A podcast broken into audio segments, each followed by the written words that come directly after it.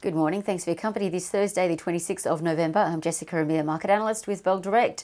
Well, global equities have seen one of the most bullish Novembers on record, and overnight ahead of Thanksgiving in the US, one of their biggest holidays, investors locked in profits. Now, the catalysts that cause investors to sell some of the economic comeback stocks like Chevron, Walt Disney, Caterpillar, JP Morgan and Coca-Cola was that unemployment applications rose more than expected last week. Now, this saw the Dow Jones lose 0.6% overnight, easing from its record high that it hit in the previous session, while the S&P 500 fell slightly 0.2%, while the stay-at-home stocks like online business Etsy, PayPal and Twitter darted ahead, and this helped the tech-heavy Nasdaq lift 0.5%. Elsewhere of note, the US Central Bank, the Federal Reserve, released their meeting minutes from their meeting earlier this month and highlighted how it can continue to provide further support for the US economy throughout the pandemic. Now, commodities continued their rally on the back of three vaccines just being around the corner. The oil price up 2% to $45.60. That's a new eight-month high. The iron ore price pushed ahead to a new multi-month high, and copper continued its bullish run up 0.2%, continuing to explore almost six-year high territories as investors are betting on building and construction soaring once we have a vaccine. Gold halted its skid at $1,805. An ounce, holding steady.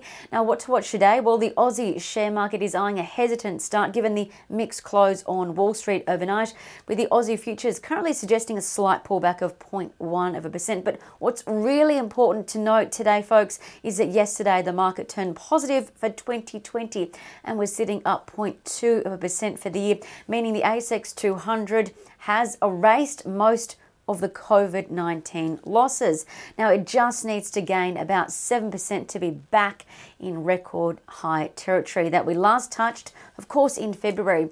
As for AGMs today, there's plenty to watch. Tech companies holding their AGMs include Ainsworth Game Technology, Hansen Technology and WiseTech holding theirs, as well as the fintech company Hub24. Monash IVF hold theirs, as well as industrial companies like NRW, which is one of my favourite stocks, and Cube also holding their AGM today. As for trading ideas that may be worth a look, well, firstly, you might expect there to be a slight pullback in some of the economic names that have been doing exceptionally well of late. So expect some buying opportunities today in some banking, tourism, finance stocks, which have been on strong uptrends of late on vaccine hopes. Now, in particular, funds management. Overnight, several stocks were upgraded by Bell Potter, with price targets getting an upgrade for the likes of Pendle, Platinum and Challenger. Specifically, Pendle was given a new price target of $8.90, Perpetual a new $45.40 target, and Challenger a new $6.60 target. So all three of those fund managers are buy rated by Bell Potter. Citi overnight reiterated Harvey Norman as a buy with a $5.20 target. That implies 14% upside in a year, but more immediately, Citi expects Black Friday and Christmas sales to be strong, and Citi forecasts sales growth of 15% from now to the Boxing Day period.